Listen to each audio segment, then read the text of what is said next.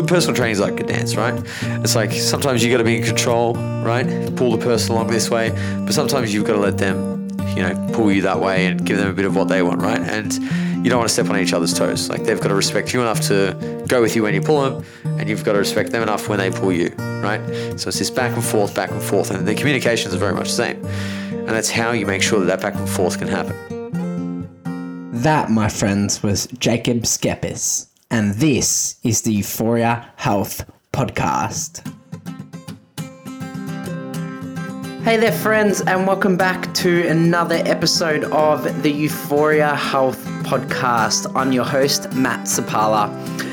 Thanks so much if this is your first time joining us today. I truly appreciate it for you guys that don't know much about me, I'm a qualified personal trainer and the owner and founder of You4ia Health and Active Living. You're probably sitting there scratching your head thinking, what is You4ia? Well, You4ia originated from the word euphoria, which is defined as a state of intense happiness or excitement. And that's exactly what I aim to do cultivate happiness through movement. I'm so passionate about holistic health and all of its pillars, including nutrition, movement, recovery, and mindfulness. I strive to help educate and inspire you guys to think about ways that you can create longevity with movement. I don't want to be or promote a one and done solution. Let's work together and focus on building healthy foundations and setting a new benchmark for our health, one that can be sustained for the rest of our lives.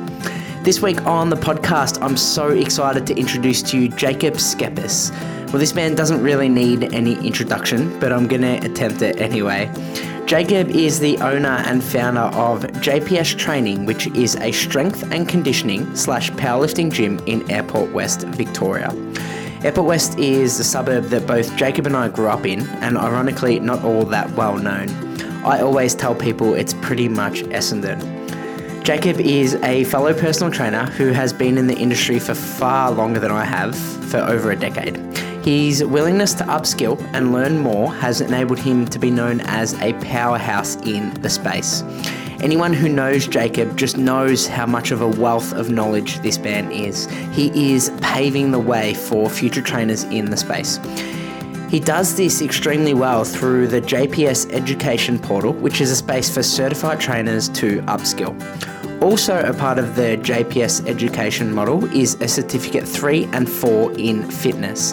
He is so passionate about raising the standard of personal training in the industry, and it's evident during today's chat.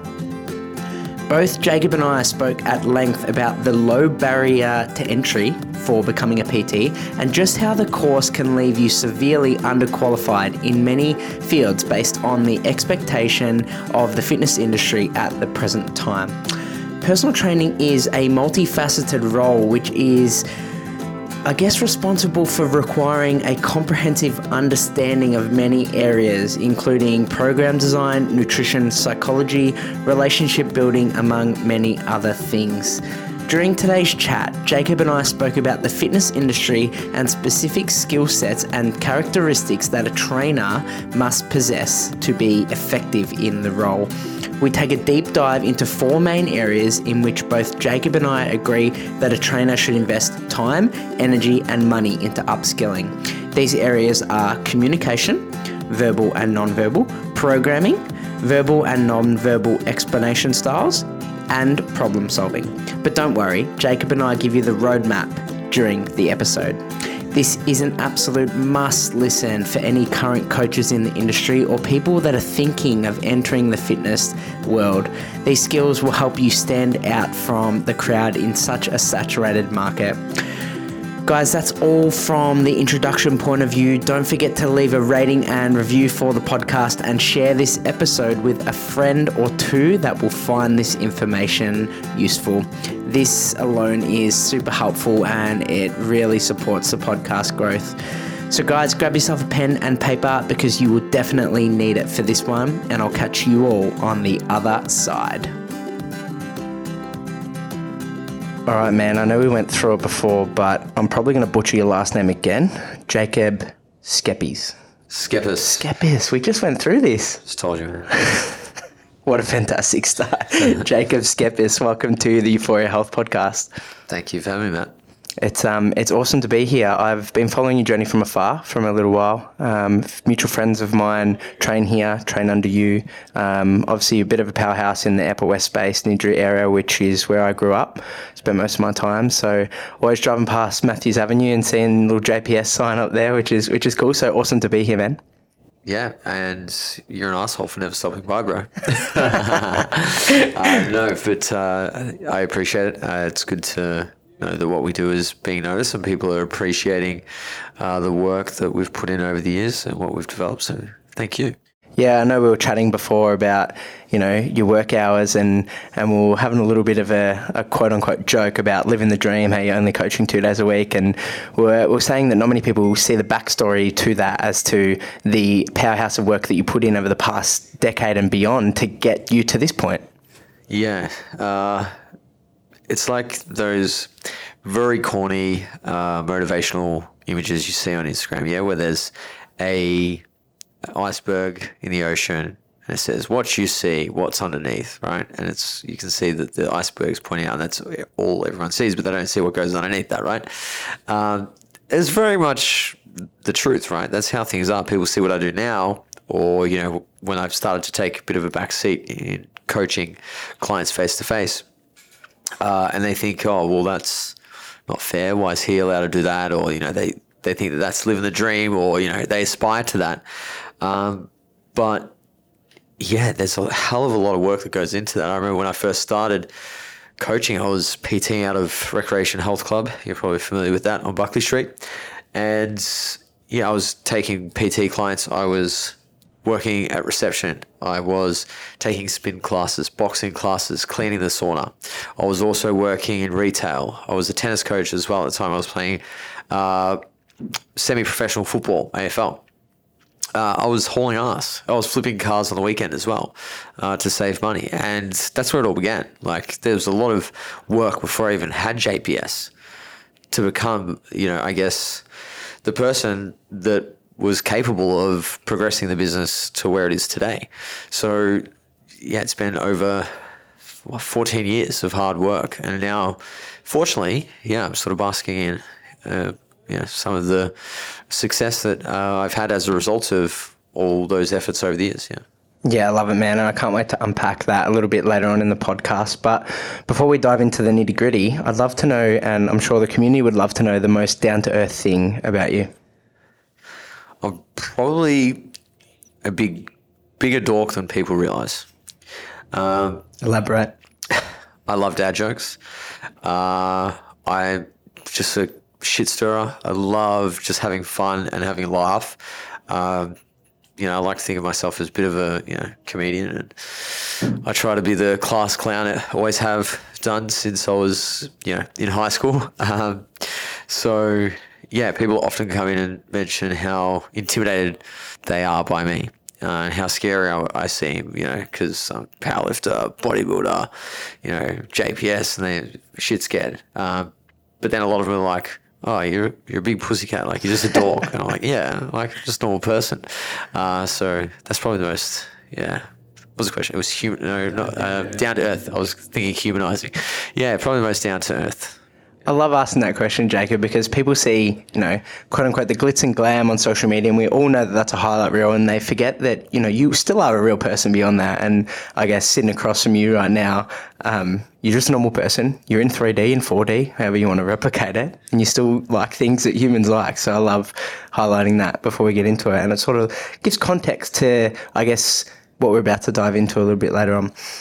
I think um, it's a great segue into talking about what life was like for Jacob growing up. You mentioned that you were growing up in Essen area. Talk to us a little bit about the upbringing and how that molded the career path that you have today. Uh, do you really want me to dive into my childhood trauma? You know, I pay my psychologist enough, man. No. you had me going there. I was like, oh. Yeah, I, I could tell I had you go. Um, so I'm a very privileged person. Uh, I come from a place of privilege, and I think it's it's only been probably the last maybe four or five years that I've really started to appreciate how lucky you have to be uh, to have success in anything. there's a lot of luck, and people don't like to admit that.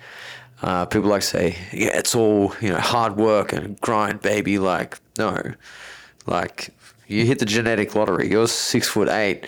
You know, you've got legs that are like springboards, and you can slam a basketball into a ring over anyone. It's like, sure, you probably got to work hard and you know do your bit, but there's a lot of luck there. Same for me. I was born in Melbourne, very affluent area in Melbourne. Uh, had pretty good education, a very supportive, loving family. Uh, you know, and, and when I got into PT, a lot of luck went into um, you know the success we had early on as well because there weren't a lot of PT studios. This is 2012. No one else is doing PT studios. Saw the gyms, and that's about it. Um, so I was one of the early adopters. So that was lucky in itself. Um, I also found a place two kilometers from my house. Very, very lucky. I also knew everybody in the area. Very, very lucky. Um, so my childhood growing up is very much filled with luck, and I want to make that sort of the preface before I say anything else. Like I was very lucky, very blessed. Um, but beyond that, I'm a, I was a very obsessive kid. Uh, if I wanted to be good at something, I would spend hours on hours over days, weeks, months, years trying to perfect it. Um, whether it was skateboarding, practicing kick flipping out uh, in the morning before school, uh, and the neighbors having to come in and you know wake my parents up and say Jacob's you know making a racket again, uh, to tennis, to basketball, to VFL, to bodybuilding, to powerlifting, to my studies. Uh, Bachelor of Law, to learning about nutrition, to opening a gym, whatever it is. Like I've always been someone who wants to be the best at what they do. And I put in the man hours because I always, you know, I learned from my dad that, you know, you've got to work hard for things that you want.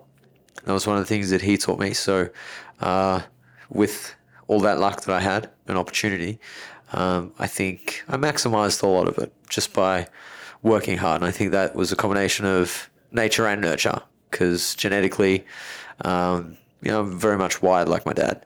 He's, uh, laser focused, obsessive, you know, perfectionism kind of guy. And obviously, yeah, nurture the environment that I was around, sort of, you know, as I said, uh, by way of luck, very much facilitated somebody who was willing to work hard and take a risk. Uh, and that's something else that I think, you know, my childhood sort of showed me was taking risks is a good thing. You know, from being, you know, on a skateboard taking that risk and you land it, and everyone's like, "Whoa!" It's rewarding when you take a risk that people think you can't pull off. Um, that's very much uh, how my career in the fitness industry began. When I gave the business plan to my accountant uh, to you know show him that I wanted to do this, he told me I was mad. You're three years into a law degree. You got one year left. My dad's a lawyer, by the way. Um, so I was going to walk into the family practice. He's like, "You're mad." I'd been offered jobs you know, before I even finished my degree. He goes, What are you doing? You're not going to make money. Personal trainers don't make money. It's a risk. And I walked out of there. My dad said, You're going to do this, aren't you? I said, Yep. And he goes, well, What do you need? I said, Just your support. And he did. And it's really cool. And I think those early moments in my childhood about, you know, taking a risk, getting rewarded for that, uh, like the skateboarding, playing tennis, and just going all in on something, that was a risk because it's not cool to try hard. And when I was growing up, that was very much the case. It's not so much the way these days, but back in early 2000s, it wasn't cool to try really hard. Like you're a try hard. That was the thing people used to say. People would use that phrase to describe someone in an insulting way anymore, right? Because it's like everyone wants to be an entrepreneur. It's like, yeah, awesome, man, which is great. But 2005, as a what 14 year old, you know, waking up at 5 a.m. in the morning to ride my bike to tennis courts and play in the pitch black before riding my bike to school, to then only play for another five hours after school um, and trying hard was lame. That wasn't socially normal or acceptable behavior. Um, but that was a risk I took because I wanted to be good. But then when I got so good that people couldn't ignore me, great book, by the way, um, that was rewarding. So I think, yeah, the biggest risk is not being afraid of failure and trying as hard as you can. It's so much to unpack there. I guess first and foremost, now it's become almost, I guess, quote unquote, sexy to take a risk or to be an entrepreneur and to have that label as a risk taker. But like back in 2012, like I can't speak for that. I'm, um, I'm only 24 You're at the moment. No, not that it, it wasn't sexy. Or it was, you know, it was not cool to stand out. Everyone just wanted to fit in. So, wow, like it's kudos to you for doing that and sitting back now and reaping those rewards, being one of the first people to admire the risk taking. And it's scary, right? I just want to add that this is all sort of retrospective, you know, um, thoughts on, you know, it's post hoc justification basically, right? So this is after the fact justification of why I did what I did. At the time of doing it, I really had no idea, but I'm I have tried to better understand myself in the past to understand who I am today, and in doing so, I have thought back to you know why did I try hard at things, and I tried hard because I wanted to be good, but I wanted to be good because I wanted people to notice and like me and all those kind of things that you do as a kid. Um, but it was still a risk, uh, as I said. But yeah, hindsight's always twenty twenty. We can always justify shit. We always find reasons to justify stuff. Who knows if it's right? Yeah, so so true, man. So so true. I um yeah, I admire that. And looking back, and I think reflections uh, element of my life that I'm trying to incorporate a lot more. Um, I'm sure you can relate. I'm being an quote unquote achievement junkie. You're always looking for As a twenty four year old, you should be looking forward, brother. Yeah. But reflection is also crucial, isn't it? To be able Absolutely. to sit in and acknowledge the things that you have achieved. Um, and I give that personal advice to a lot of my PT clients that to sit and reflect, acknowledge what you've done, and keep the fire burning to get to that ultimate goal. And I think something that I'm constantly working on is reflection instead of just moving forward, moving forward, moving forward. So sitting back and actually having this conversation and reflecting on those things adds perspective and I guess allows you to provide people that may be potentially on the fence about taking a risk um, some more advice. Totally. I think reflection is one of those things that the benefits are going to be highly individual and dependent on a number of things. I think one of those things is how much you have to reflect on.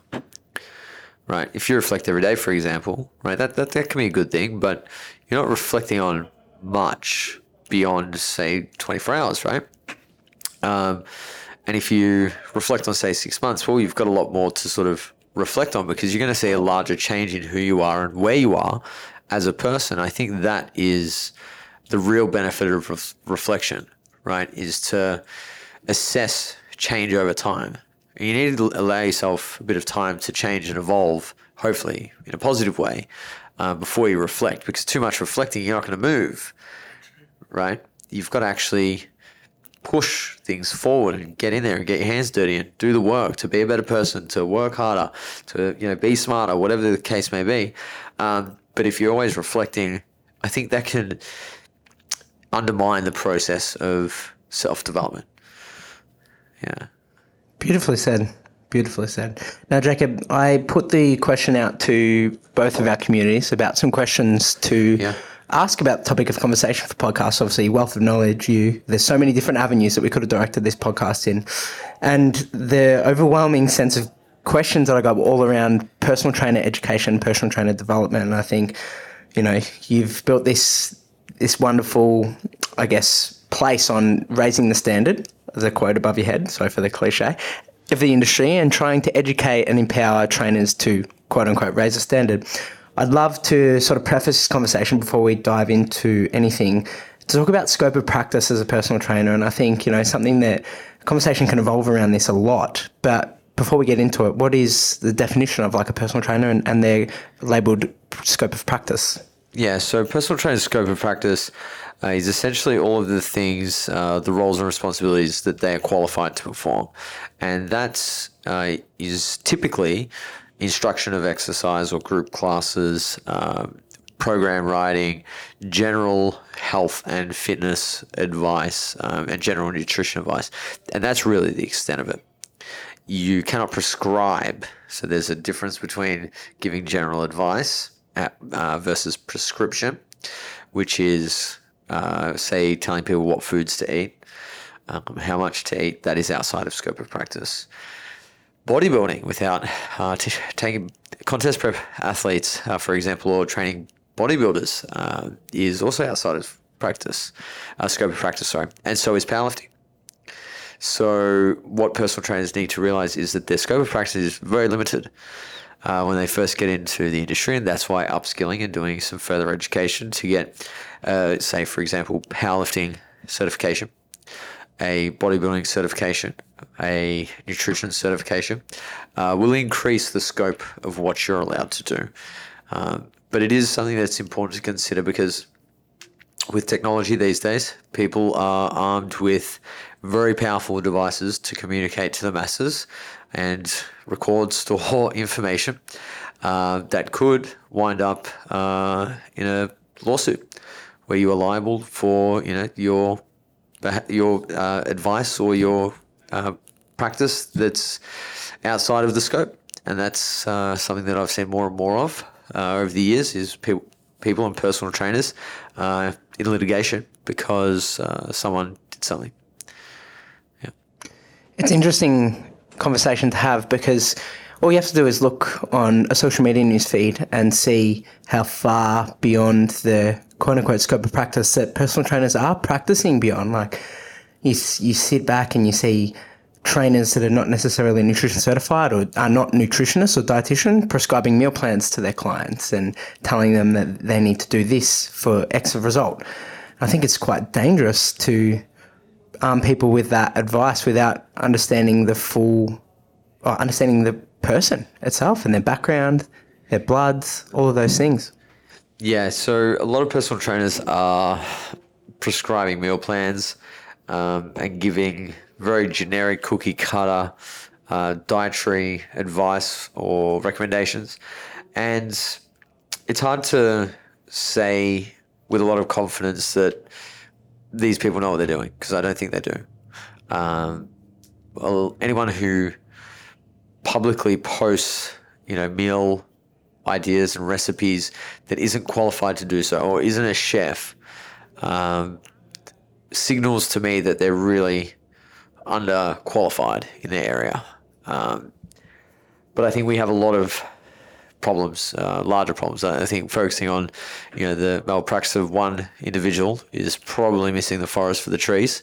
Um, there's larger issues at play, uh, specifically regulation of personal trainers and all that kind of jazz. But I'm not here to, you know, try to enforce uh, the rules. Uh, they just are the rules. I think it's a good idea if you don't want to get sued to play by the rules so you know you don't end up uh, out of a job or you know in financial disarray. Yeah, beautiful said. I think to tie that in a bow, um, why do you think personal trainers push the limits with their scope of practice? Because it's very competitive. Because they have to. Uh, there's a lot of personal trainers. Barrier to entry is very low.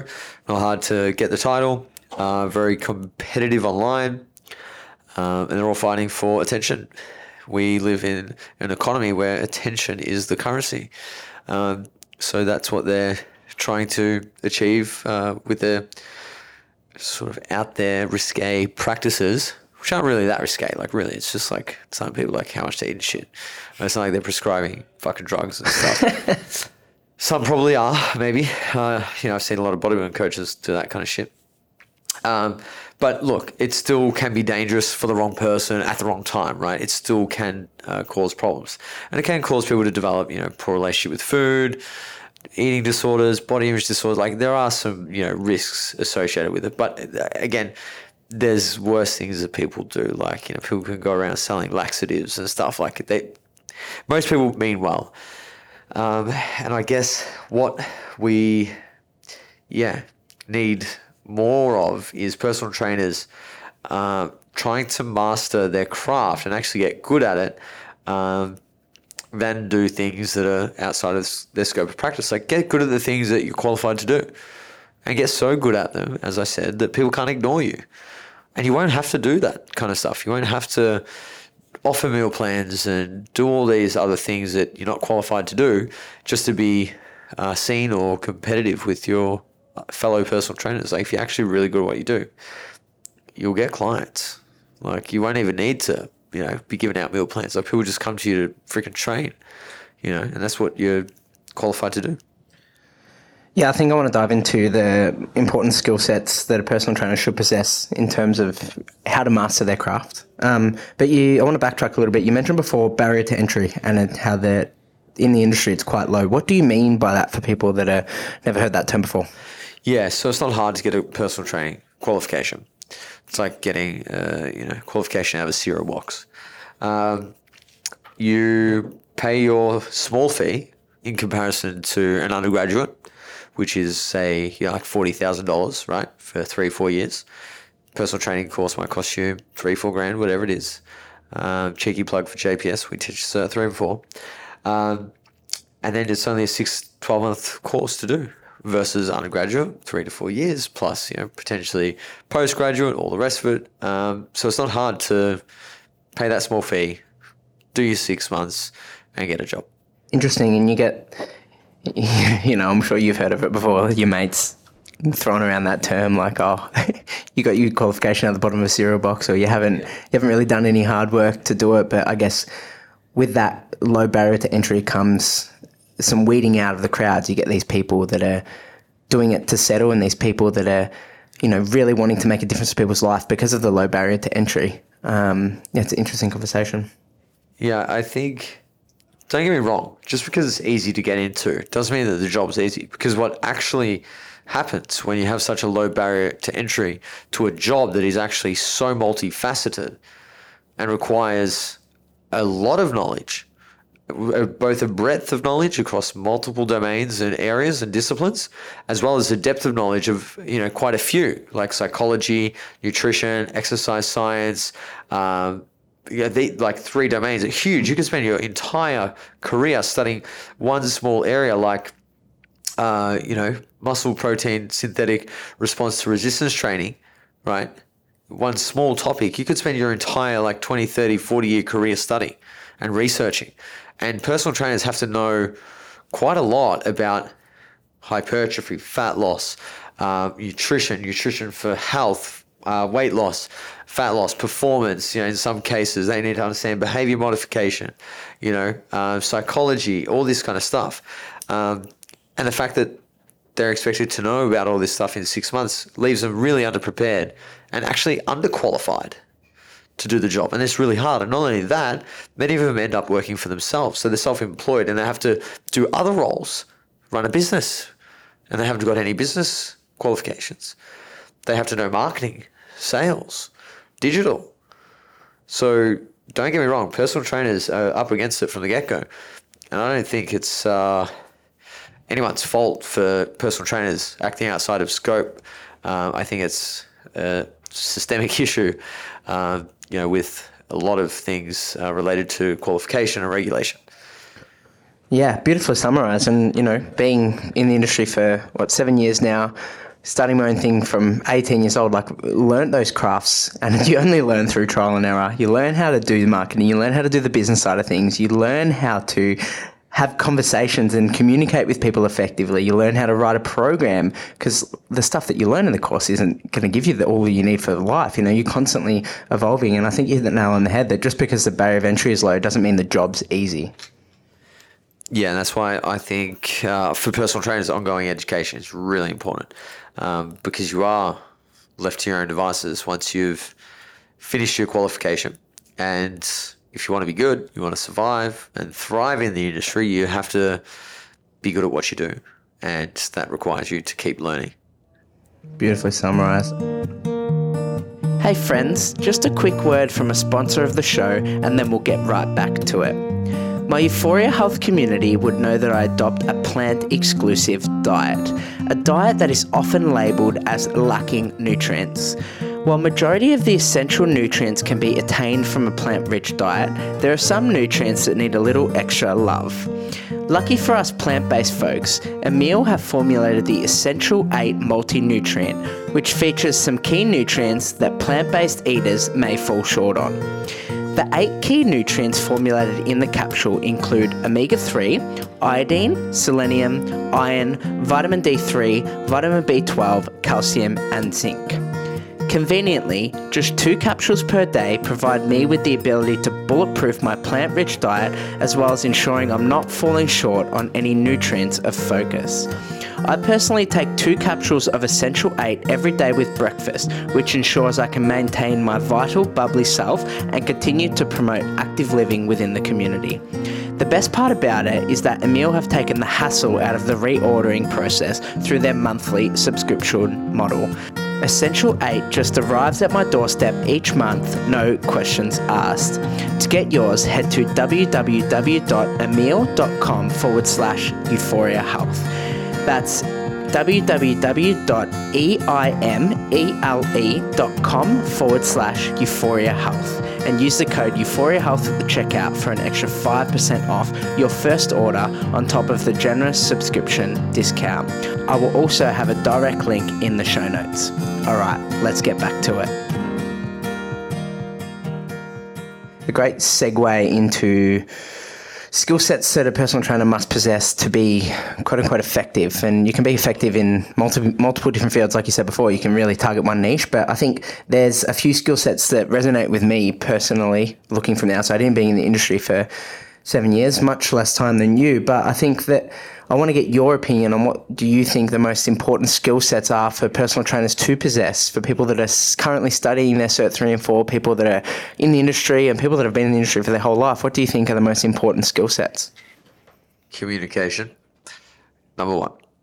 If you can't talk to people and you can't relate to them, uh, you're going to have a very hard time uh, having a career in the fitness industry because it's all about people and people management it's a service based industry. So communication is key.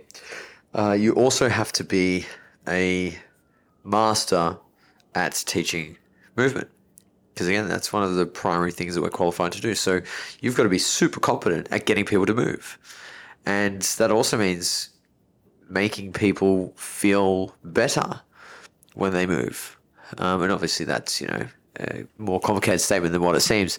Um, yeah, people are going to feel sore and hate at the start, right? When it's difficult, challenging, sometimes they want to rock up, all that kind of stuff. But you've got to make people want to exercise. Um, and I think that comes down to both the communication side, but also being able to effectively program and teach, instruct exercise. I'm going to stop you there, Jacob. Yeah. I want to dive into the communication side of things because I think this is a really important skill set for PTs to learn how to master.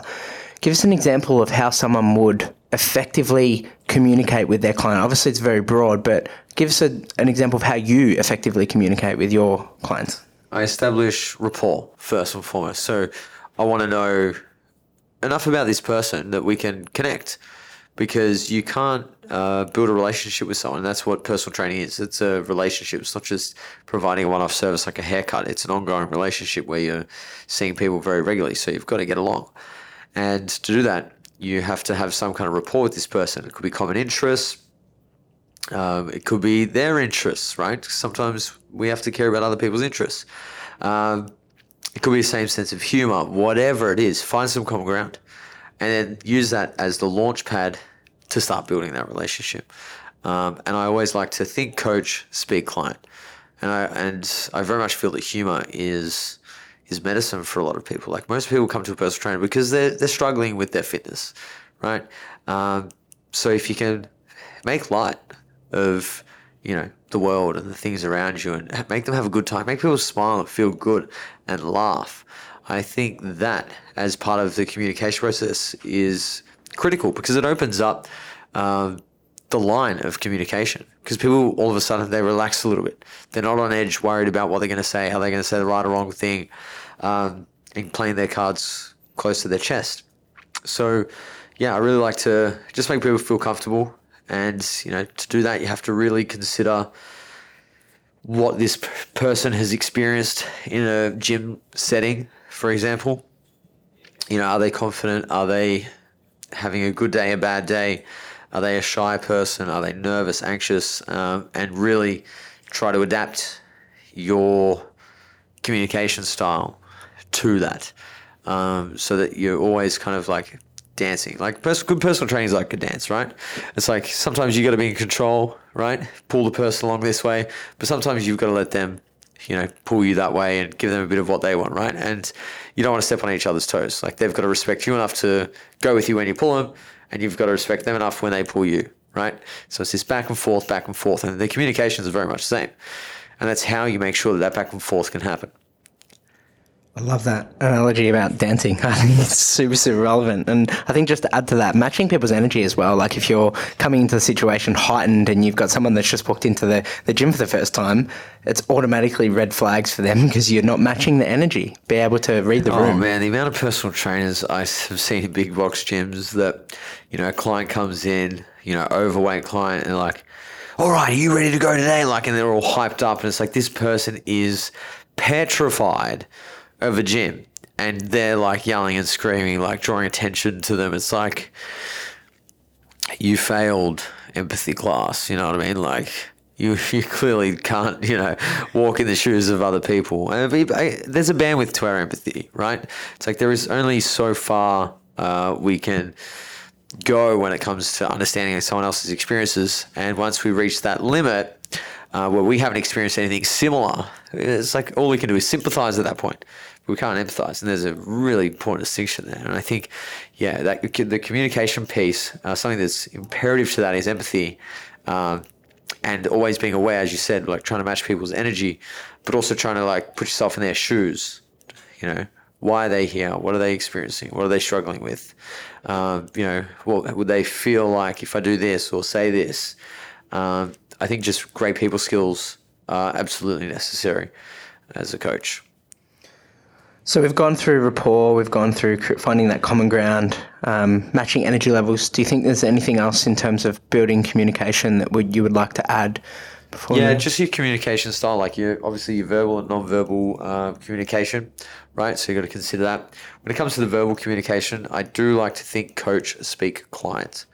Uh, I will refrain from using scientific jargon or very complicated words uh, when necessary. As a young personal trainer, I did not do that. I tried to sound as smart as I could by using the most, you know, over the top language that I could come up with. And yeah, people listened, but did they understand? Probably not. Um, so making sure that the person actually understands and gets what you're saying. Um, and yeah, your non-verbal cues, as I said, it, that comes down to that matching, uh, you know, their energy and whatever. But your non-verbal cues can really be powerful. You know, uh, when someone's you know feeling a little bit down, like you know, just a gentle tap on the shoulder, in a not creepy way. I have to preface that these days. Um, I have to qualify it. Sorry. Um, you know, can, can do a lot, right? Like when someone's you know nervous uh, in the gym setting, instead of like standing up if they're sitting down, get getting lower than them, right? Like what that's what's called proxemics, and it's basically like physical distance and uh, space, time, communication kind of thing. Um, so I think those kind of things are really important. And if you're just aware, just being self-aware, right? Uh, being able to read a room and navigate social situations uh, takes practice, right? Like I've worked with fucking thousands of people. I've seen thousands of people in like the 12 years, 13 years I've been coaching. You know, whether they're my clients or other coaches' clients coming into the facility.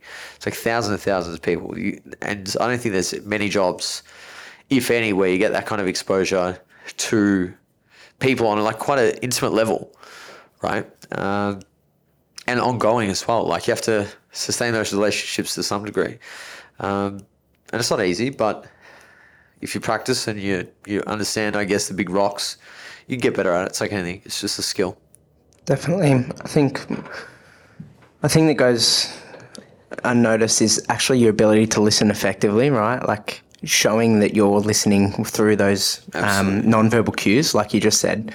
Putting your phone down, putting the program book down, and actually looking that person in the eye can go a long way. And listening to what they're saying and repeating words that they've said in the in the last sentence automatically builds that level of trust and builds that level of rapport and it makes them feel confident and safe in the environment. So listening is such an underrated skill in any industry, let alone the, the fitness industry. Yeah, hundred percent. Listening is critical, and I guess to yeah summarize that, it's like we've got one mouth, two ears, and two eyes for a reason, right? Like pay attention with your, your eyes and your ears, um, and don't listen just to speak, right? Listen to understand. Like people are afraid to ask, oh, you know, what did you mean by that? You know, when they're starting out with a new client because they they don't want to make it seem as if they're unsure, but you know, asking questions you know, and, and diving deeper into a conversation with someone shows that you're listening, right? It's like the more questions you ask about the things that they're saying, if they're obviously the right things to ask, and there are right, wrong things to ask.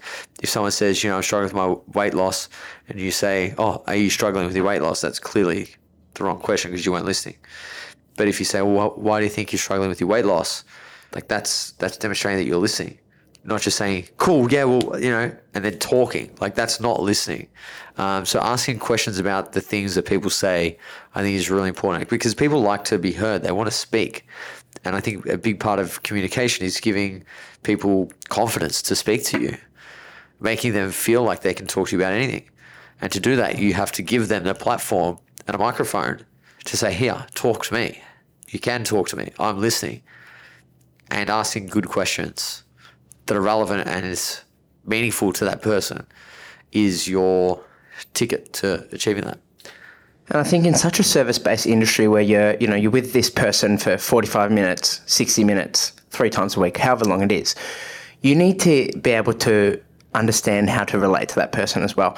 And by simply repeating what that person has told you and asking not even a different question, just simply repeating it. How does that make you feel? How does wanting to lose weight make you feel? It suddenly unlocks this new level of thinking for that person and they can dig deeper and tell you more and you can find out that true motivator for that person which automatically builds rapport gives you another um, motivational guess, tool. Yeah. Yeah. An ability to to help that person um, feel confident and safe. I totally agree.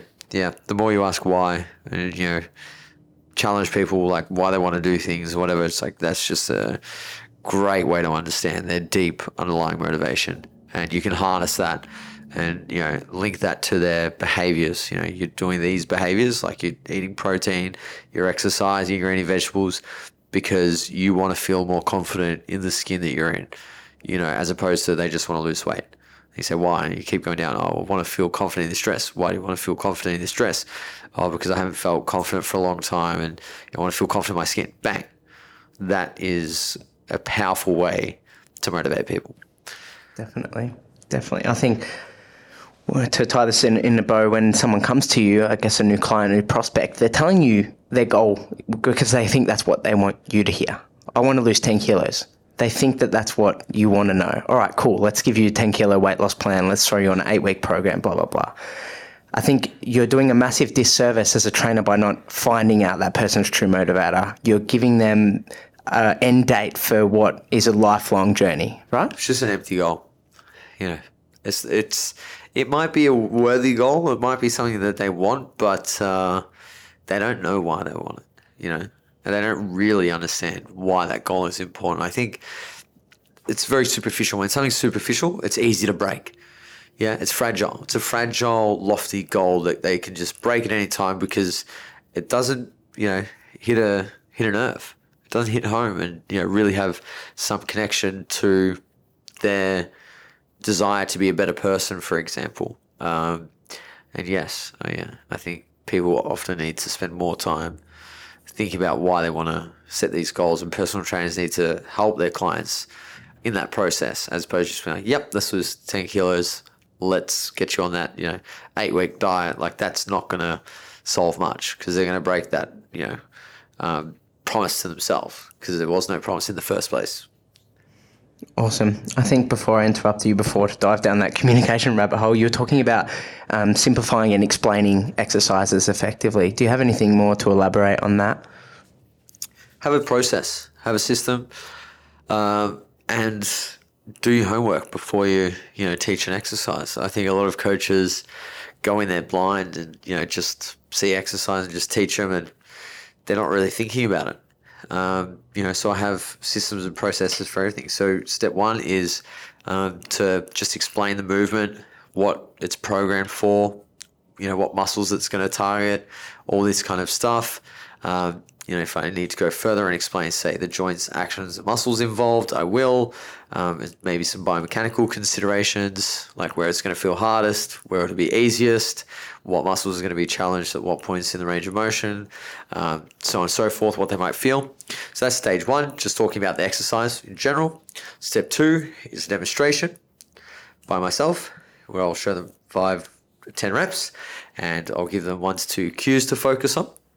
And then step three is getting them to perform it and having some discussion afterwards and feedback from them as to how they felt it went and providing them some adjustments and cues from there.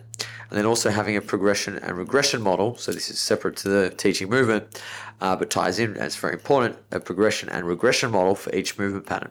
So working from, say, a squat to a box, to a goblet squat, to a hack squat, to a high bar squat, to a low bar squat, to a front squat, for example, right? And then being able to work people through that and having different sort of branches. So we could have you know unilateral squat variations, pistol squat, for example. We could have um, you know no eccentric loading or high stimulus to fatigue variants or machine variants from the squats and leg press stuff like that.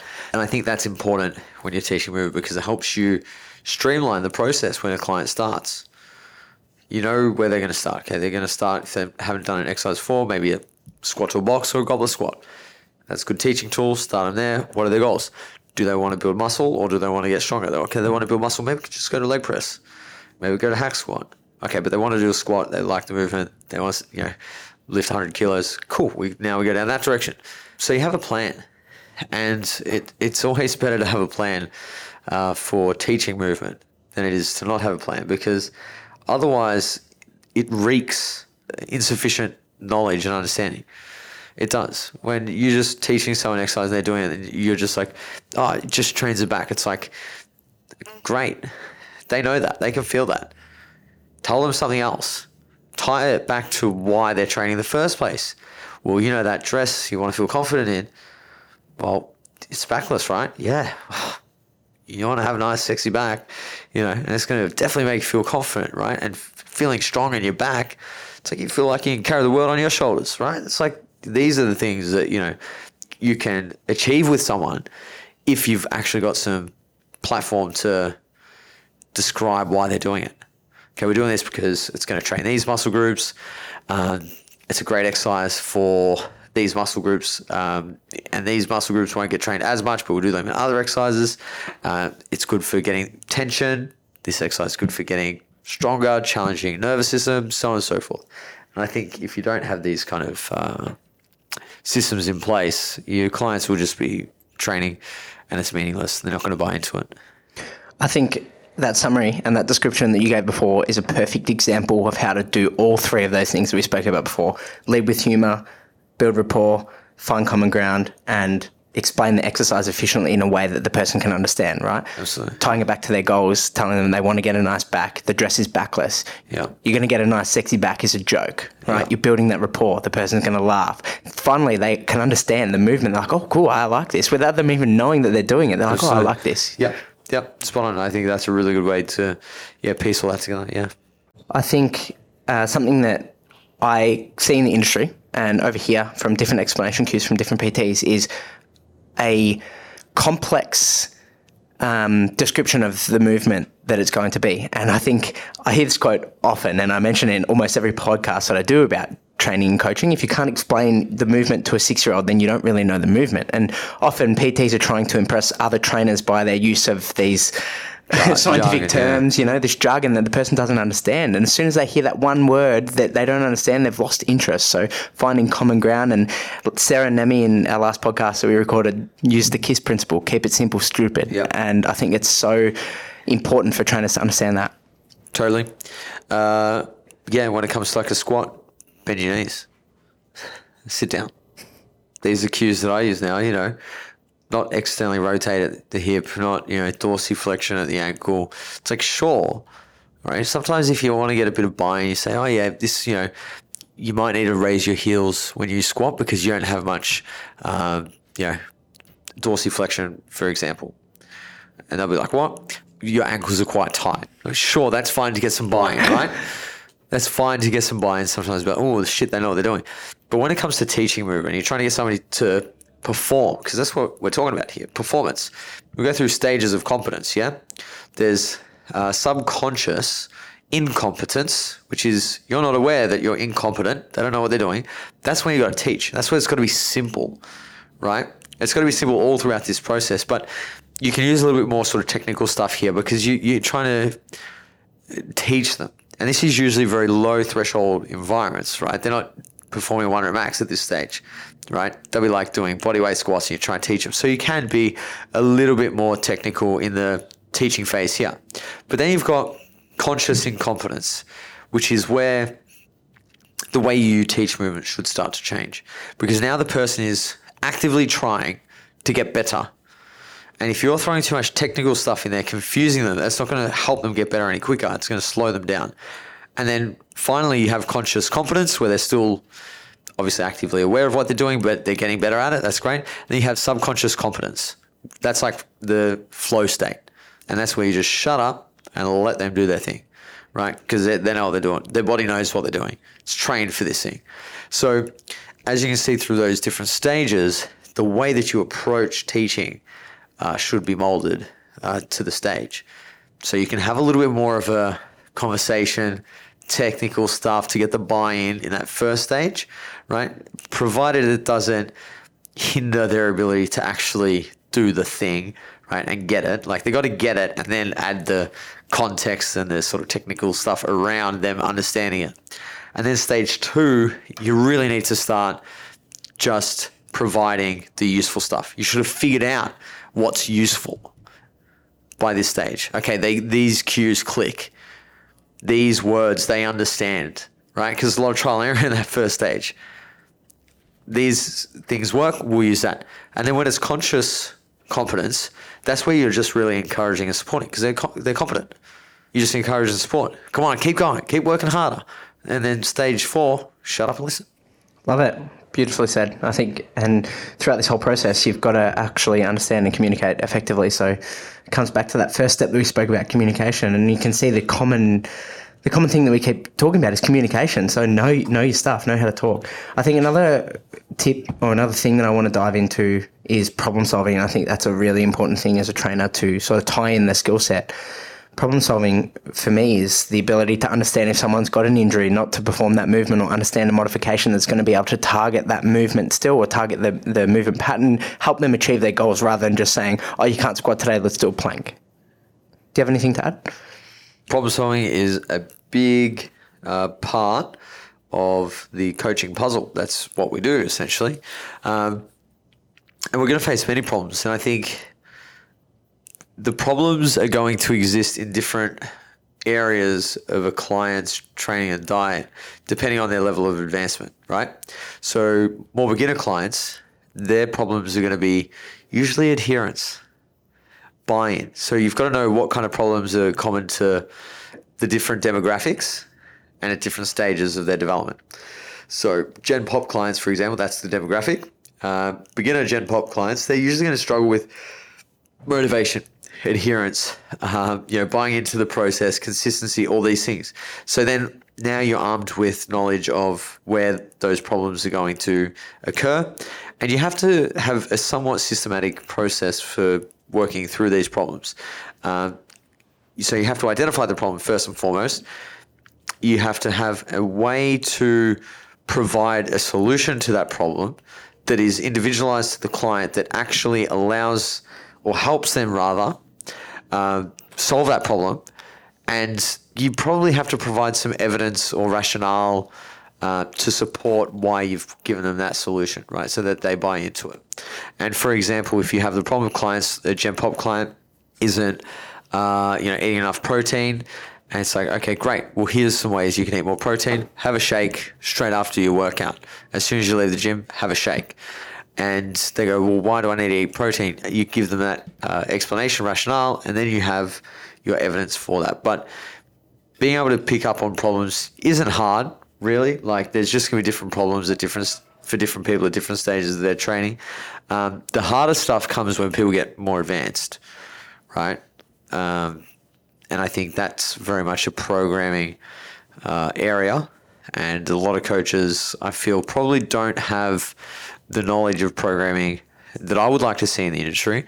I think it's getting better. It's definitely getting better. But I think having a better understanding of programming can solve a lot of uh, issues for many coaches. But we, we'll work on that over the years. That's what JPS uh, here to do. Raising the standard, hey? Hopefully.